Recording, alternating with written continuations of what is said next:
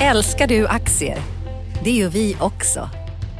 Sea Worldwide Asset Management är en av Nordens största oberoende aktiva aktieförvaltare och har samlad kunskap sedan 1986. Ta del av vår kunskap på seaworldwide.se. Bokstaven C, worldwide.se.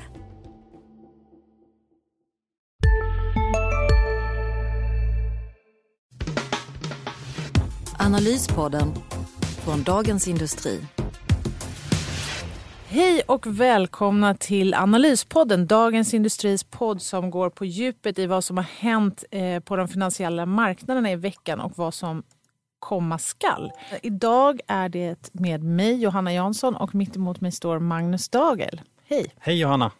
Vad tycker du vi ska prata om idag, Magnus? Ja, vi får prata lite om allt möjligt, både makro och börs antar jag. Mm. Eh, får prata lite om det jag skrivit, lite Warren Buffett, lite kanske eh, fastigheter, miljonprogrammen, mm. eh, lite valutor, mm. lite räntor. Och vi kan här. inte undvika att prata lite om den Handelskrig. Exakt, mm. om Donald Trump och hans, eh, hans Ditt uttalande. favoritämne va? Ja, exakt. Vi får se. Vi tycker lite olika där. Vi får se. Det kanske kommer gå hett till här i studion. Här. Ja, mm. får se. Kan inte du berätta lite? Jag blir nyfiken på det här med Victoria Park och eh, miljonprogrammen. Vad är det för någonting? Eh, nej, men de har ju haft som affärsmodell eh, under ett par år nu att, eh, att renovera miljonprogrammen som är väldigt eftersatta. Det är de och eh, det Carnegie på börsen som, som gör det. Och de har gjort det väldigt bra tycker jag. Man har kombinerat ett samhällsansvar tycker jag. I och med att staten och kommunerna har, inte, de har försummat helt enkelt att renovera där. Eh, och eh, nu, nu tar, tar de det ansvaret och eh, de tjänar också väldigt mycket pengar. Tycker jag. De har hittat en bra affärsmodell där. En bra affärsmodell, låga räntor. Eh, ja, då kan man få en bättre avkastning på, ja. på att göra detta. Ja. Och man ser samtidigt att, eh, att avkastning på deras egna kapital är väldigt högt eh, och det gör att eh, ja, ränta på ränta-effekten med, med sån, sån hög avkastning på, på kapitalet blir ju väldigt bra över tiden om man gör det i många år. Och det ser man ju att kursen har ju utvecklats bra och jag tror den, den kommer fortsätta göra det den kommer växa i linje med substansvärdet de kommande åren. Så du tycker att man ska trycka på köpknappen när det gäller de här? Eller hur ska man ja, se på dem? Ja, det tycker jag. Det är köpvärt. Men är och hur känsliga är de för om räntorna nu stiger, även om det är från låga nivåer? Jo, det skulle påverka dem. Eh, hela fastighetssektorn har ju gynnats av lägre räntor. Jag tror för fem år sedan låg snittet på runt 4-4,5 procent och nu ligger det på 2,5 procent den betalda räntorna för, för sektorn på, på börsen. Så det, det är klart att det har gynnat väldigt mycket. Men samtidigt har det varit svårt att höja hyrorna väldigt mycket. Därför är det viktigt att leta bolag tycker jag, som kan höja eh, substansvärde och hyrorna av egen För kraft. Hyrorna hänger ihop med inflationen ja. i Sverige i alla fall, ja. när vi har reglerade hyror. Mm. Ja. Så man måste hitta bolag som kan höja höja egenkraften helt enkelt genom förvärv, genom renoveringar och hyreshöjningar. För det kan man säga att stiger räntorna i Sverige då, då beror det ju på att inflationen har stigit också så då kanske hyrorna hänger med lite. Mm. Är inte det du brukar säga att man ja. inte ska vara så orolig för kanske högre inflation Nej. när det gäller just fastighetssektorn? Skulle realräntan gå upp genom någon oförutsedd händelse som jag menar vad som helst kan hända, så då, då, då skulle det ju vara allvarligt för då skulle inte bolagen kunna skjuta över inflationen på kunderna. Då, utan mm. då ska man bara få högre räntor och då ska man bli drabbad på två mm. sätt. På två, Men som det är nu så är det ju faktiskt lite, det beror ju på att inflationsförväntningarna stiger. Det är därför vi har haft den här ränteuppgången. Mm. Men en sak som skulle kanske, ja, stigande realräntor, vad skulle det kunna bero på? Det kan vara stigande riskpremier till mm. exempel. Mm. Och eh, handelskrig i USA, eller med mm. början i USA. Mm. Det kanske inte är en sån, någonting som höjer eh, riskpremierna på räntorna just här och nu. Men det är, ändå, alltså det är ju ändå en, eh, en vändning till det sämre. Eller? Vad tycker du Magnus? Är det här intressant att prata om? Nej, inte speciellt tycker jag. du tycker det här är tråkigt? Det är lite tråkigt, ja. ja. Men varför då? Det, var ju ändå, det blev ju ändå effekter. Nu fick vi precis reda på att Donald Trump skrev under de här proklamationerna som då innebär att de ska höja tullar eller införa skyddstullar på aluminium och stål. Om än med vissa undantag då. När man först började prata om det här i början av mars då fick ju ändå kursreaktioner. Eh, på Stockholmsbörsen så, så var det bland annat eh, Sandvik drabbades när mm. eh, de här, eh, om det här pratet och eh, ja, för svensk del, stålindustrin exporterar ungefär 10 procent av sina produkter och ganska mycket sån här specialstål till USA. Mm. Är det en överdriven oro för de här tycker du? Eller är det inte det här som spelar roll för börsen egentligen? Eller? Kanske, men det var väl lite väntat också när han blev president. Där, att han, han, säger väl, han gör väl det han säger från början nu. Mm. Och det är väl det man ser effekten av helt enkelt. Men handelskrig är ju aldrig något bra. Utan eh, man är historieintresserad som jag så ser man att det är handel mellan länder som skapar välstånd över tiden. Mm. Så har det alltid varit och så kommer det vara. Mm. Så handelshinder och tullar är ju aldrig något bra. Det kan ju inte föra något bra med sig. Nej, men är man, apropå historien då, så har det här hänt förut. Eh, George Bush införde liknande tullar 2002. Då såg man att effekterna var faktiskt, de största effekterna, negativa effekterna, kom faktiskt för USA själva. Så vi får väl se hur länge. Det kanske är så att han egentligen bara försöker eh, skaffa sig en bättre förhandlingsstrategi. Han har ju redan bjudit in till att man kan förhandla ner de här tullarna om man vill. Så nu är det upp till EU att se hur man, hur man hanterar det här mm. på något sätt, hur man svarar. Mm. Okej, okay, men det betyder att eh, om man ska lyssna på Magnus Dagel i Analyspodden framöver så kan du, vi kommer inte prata så mycket om tullar och handelshinder, eller? Ja, du kanske tvingar mig. Ja, jag tvingar dig. Ja, men jag tänker för, på lång sikt så är det ju ändå det här som, som spelar roll. Men, men det, kommer, det har redan vattnats ur lite, det kommer säkert vattnas ur på vägen. Jag tror att det är det som gör att det är så svårt att koppla de här typerna av politiska händelser till börsutvecklingen idag. Därför att jag menar, ska man handla på någonting på en vecka, på en månad, på ett års sikt, men då är politik väldigt svårt att göra det. Mm. Det tar lång tid för de här mm. besluten att träda i kraft. När de väl träder i kraft så har de oftast vattnats ur på vägen. Och sådär. Mm. Men det är klart, precis som du säger, det är ett steg i fel riktning. Men det är inte ett fullt, än så länge ett symboliskt steg. Det är inte mm. någonting som mm. kullkastar mm utsikterna för världsekonomin. Men vad tror du, eh, dollarn har ju varit svag. Beror det på de här handelstullarna? Ja, li lite gör det säkert det. Alltså valutaprognoser är ju bland det klurigaste att göra såklart. Dels så ska man få rätt om två variabler, det är liksom två valutor mot varandra. Så det gäller att få rätt på, på båda för att, eh, för att få rätt på kvoten dem emellan. Men sen så är det ju också så att det alltid stökar till. Även om, nu hade man kunnat tänka sig att tittar man bara på sånt som ränteskillnader så borde dollarn vara starkare än vad den är idag. Mm. Men den har varit lite för stark tidigare. Sen har den försvagats. Eh, mot kronan ligger den då på en bra bit över 8. Men den är inte liksom för, alldeles för svag än. Plus att när de här valutarörelserna tar fart så brukar de alltid liksom skjuta över mm. där de, någon slags jämviktsvärde. Men eh, som en lekman kan man ju tycka att när Amerika höjer räntorna och att de är fortsatt svaga i Europa, då borde dollarn Kapitalet flöda dit. Liksom. Ja, där man får lite ränta på pengarna. Så, precis, och det är som du säger, det, det var analysen som många gjorde innan eh, under året. Men dels så tror jag att det är så här, det var förväntat att Fed skulle höja räntan. Visst har ränteförväntningarna kommit upp lite, men inte så mycket. Det låg liksom redan i kortet, mm. det låg i dollarkursen. Och sen är det ju det här, även om man då får rätt i den här fundamentala analysen när det gäller räntor och bytesbalans eh, och så vidare, så kommer alltid någon, någon kapitalflöden som går åt fel håll mm. ändå, som kullkastar teorin. Och det här mm. handlar nog mycket om, om kapitalflöden. Och vi vet att det är i Eh, I Europa så köper fortfarande centralbanken mycket av, eh, de dammsuger marknaden efter såna här räntepapper och eh, ja, det påverkar flödena till och från, mm. till och från de här länderna. Så att, nej, dollarn är svagare än vad många hade räknat med. Den är inte onormalt svag än och den kan nog gå lite svagare en bit till. Mm. Jag tror absolut att Donald Trumps politik bidrar och sen så har det också varit lite oro för USAs då underskott i bytesbalansen och sådär. Det är dåligt för valutor att ha underskott i bytesbalansen. Ja, så, men kronan är ju också väldigt svag. Ja, det är den. Varför är den det? Ja, men det är flera faktorer. Den är konstant undervärderad ja, ja, precis. Den är, alltså dels så, så är det en, mer av en riskpremie på en liten valuta som kronan. Det blir inte den här liksom, trygga hamnen som eh, yenen är nu till exempel. Nu när det stökar lite på marknaden så har många investerare sökt till japanska yen. Men ja, ja. kronan har ju kontinuerligt varit svag. Och med vår kollega Henrik Mittelman skrev i veckan här att, att det beror på Riksbanken och eh, Löfven som förstör ja, för Sverige. Precis, och men att den har varit svag sedan 93, det är mycket beroende på Stefan och Stefan, men det är nog inte deras fel att den har varit svag sedan 1993. Men, eh, men de senaste åren då? Försvagats. Absolut. Det har ju varit en... Eh, jag tror för kronan är det dels bostadsmarknaden, stökade till det i höstas om utländska investerare drar öronen åt sig när man blir rädd för den svenska bostadsmarknaden eller fastighetsmarknaden. Den andra grejen är absolut Riksbanken som har varit, som fortfarande envisas med att säga att kronan inte får stärkas för fort när den faktiskt är historiskt svag, mot, mm. särskilt mot euron. Över 10 mot euron är på den, ja, den svagaste nivån nästan sedan finanskrisen. Mm.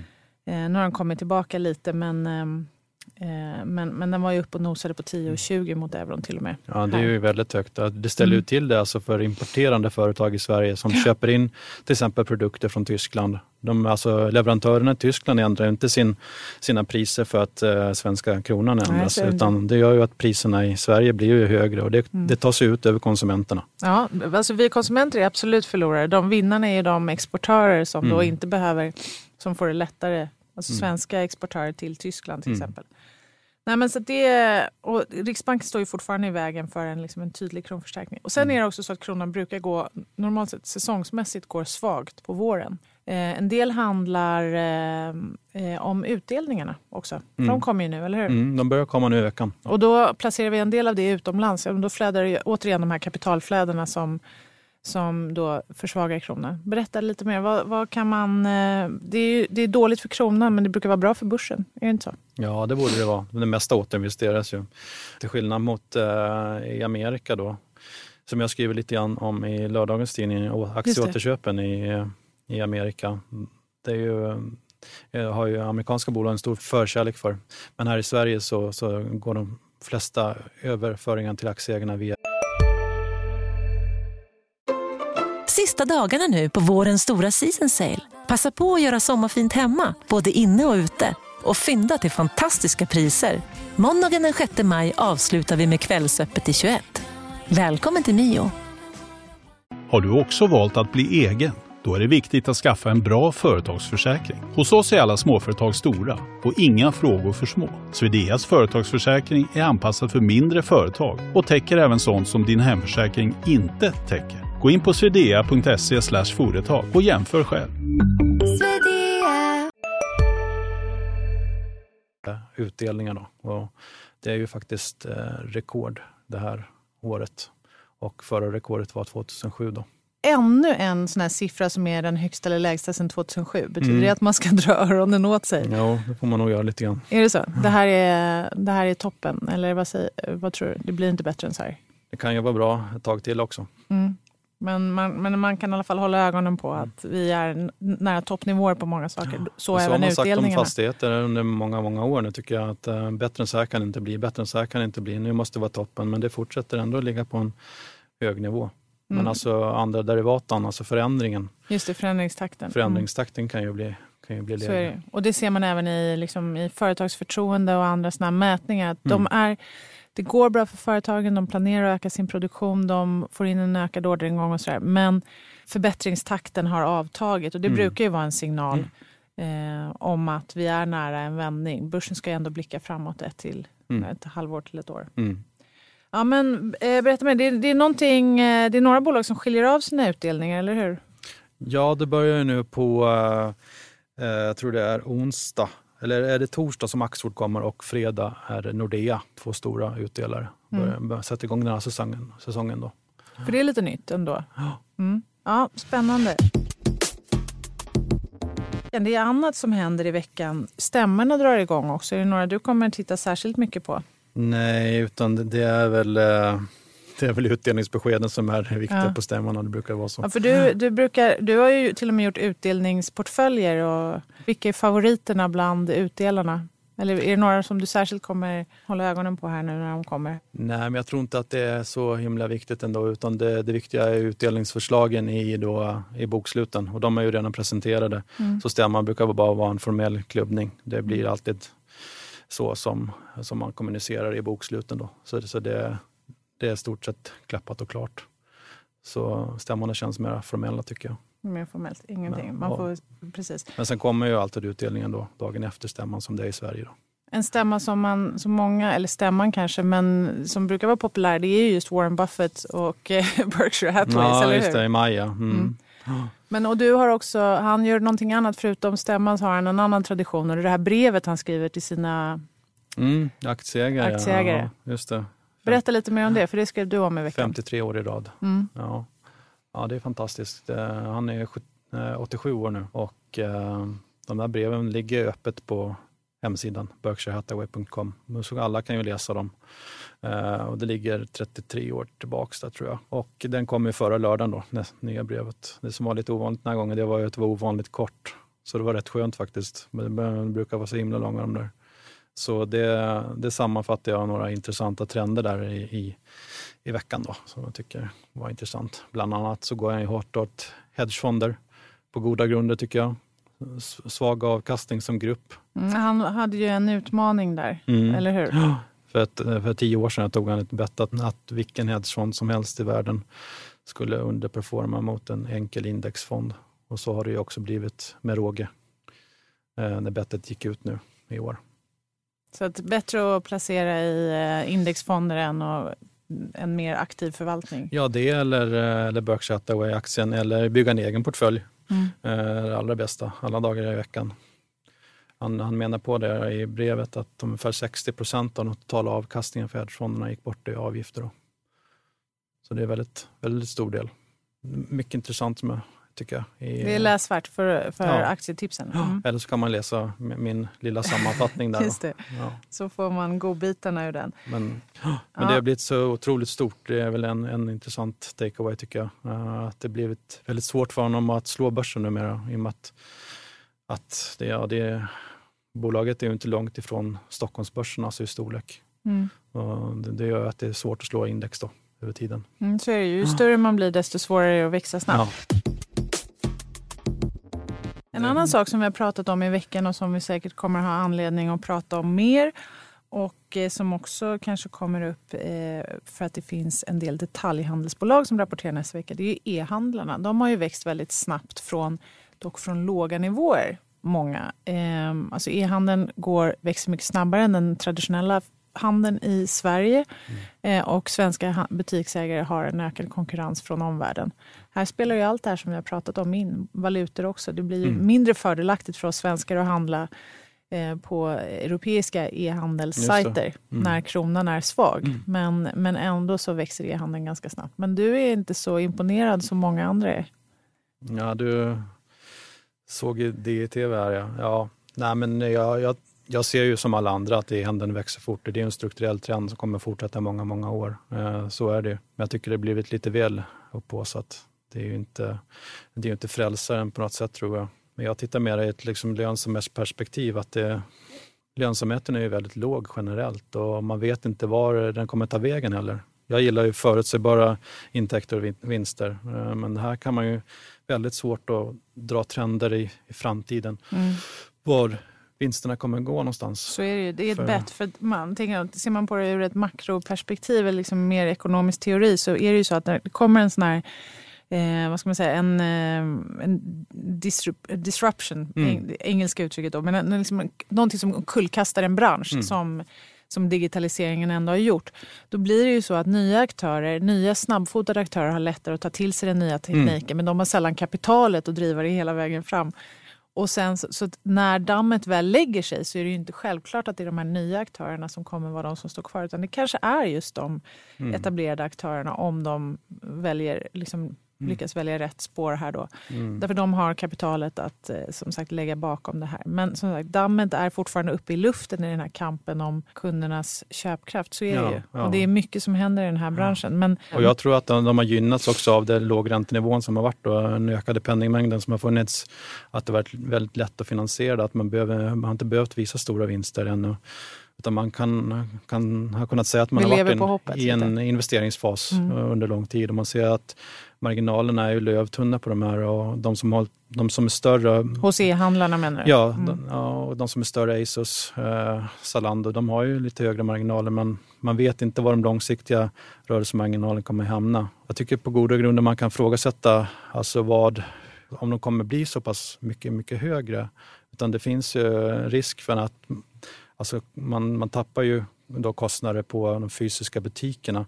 Men samtidigt finns det en risk att, eh, att returkostnader och lagerkostnader kommer att äta upp de här så att det kanske blir en, en strukturell låg lönsamhet. Så är det, det är svårt att få upp de där och jag tror jag har sett siffror från analytiker på Morgan Stanley som säger att för varje ökad procentenhet e-handel så eh, skärs marginalerna i liksom, Mm. eh, detaljhandelsled ner med en halv procentenhet. Så Mm. att det, det, och egentligen så är det väl det att som kund, så, menar, är alla handlare nu kämpar med de här olika frågorna. Liksom, hur ska vi nå ut? Hur ska vi locka kunderna till oss, både fysiskt och digitalt? och så där. Men för oss kunder, vi vill ju egentligen ha så billiga va- varor till rätt pris så fort som möjligt. Så egentligen så vill man ju ha den här kombinationen. Om det gick att handla lika billigt och tidseffektivt i en butik, då hade vi ju säkert hellre gjort det. Man kan klämma och känna. och Plus att vi får med oss varan hem direkt. Mm. Och Men- att storleken alltid stämmer. Ja, just det. Precis. Och att man inte behöver köpa tre par skor för att sen skicka tillbaka två. Och så där. Nej, men, så det är mycket händer och det, det kommer förändra hela detaljhandelslandskapet. Men det är alltid kul att höra någon som är lite... För många gillar ju Kinnevik, Zalando. Eh, och det är som att de, har ju verkligen rusat i höjden. Eh, så det är alltid kul att höra någon som tycker lite Mm. Ja, annorlunda. jag, jag, ifrågasätter den långsiktiga lönsamhetspotentialen. Mm. Att den är så pass osäker ändå. Och risken är att, eh, att det, i och med att det är sånt otroligt pristryck generellt på e-handel, att det är så lätt att jämföra mellan att det blir ett kontinuerligt pristryck och det kommer att hålla nere lönsamheten i industrin. Mm. Nästa vecka rapporterar Clas Olsson och vi får även siffror från MQ. Eh, och apropå prispressen då, så är det också inflationsvecka. I mitten av mars, eh, eller mitten av varje månad så brukar man publicera inflation. Och det, vi får inflationssiffror både från Sverige, vissa euroländer och från USA. Och, eh, när vi står här och pratar så är det fredag morgon den 9 mars och då har vi inte ännu fått de amerikanska payroll-siffror som som skakade om marknaden sist för att det visar på ett något högre lönetryck. Men, men beroende på vad de blir så det är fortfarande fokus på inflationen i USA så att nästa eh, veckas inflationssiffra kommer också eh, eller veckans inflationssiffra kommer också bli eh, intressant såklart. Mm. Kommer Ingves sitta bänkad eller vad tror du? Ja, det tror jag. Det, man kan ju vara lite inflationsnörd sådär, men det är ändå, för, även för Riksbanken så är det eh, såklart jätteviktigt. Bara några dagar efter deras senaste eh, penningpolitiska rapport så fick de en inflationssiffra för januari som var lägre än vad de hade räknat med. Så får de ytterligare en sån här lägre än väntad siffra, ja, men då, då är det knöligt för dem. De har ju liksom målat in sig i ett hörn här med att försöka få upp inflationen till 2 och det är, det är lättare sagt än gjort. Mm. Är det någonting annat du kommer hålla ögonen på? Det är Veckan ju sommartid i USA. Det börjar, Just det, bra. börjar nästa vecka. Mm. Och eh, sen är det bara två veckor kvar till sommartid även i Sverige. Just det, så tidsskillnaden krymper mellan USA och Sverige nästa Ja. vecka. Det är bra att hålla koll på när man Ja. ska hålla koll på amerikanska inflationssiffror och sånt. Ja, just det. Ja. Precis ja. Ja. Vi går mot ljusare tider. ja, det känns positivt. Tack så mycket för idag. Vi önskar våra lyssnare en eh, trevlig eh, helg och en trevlig vecka. Tack så mycket. Analyspodden från Dagens Industri. Podden redigerades av Umami Produktion. Ansvarig utgivare Lotta Edling.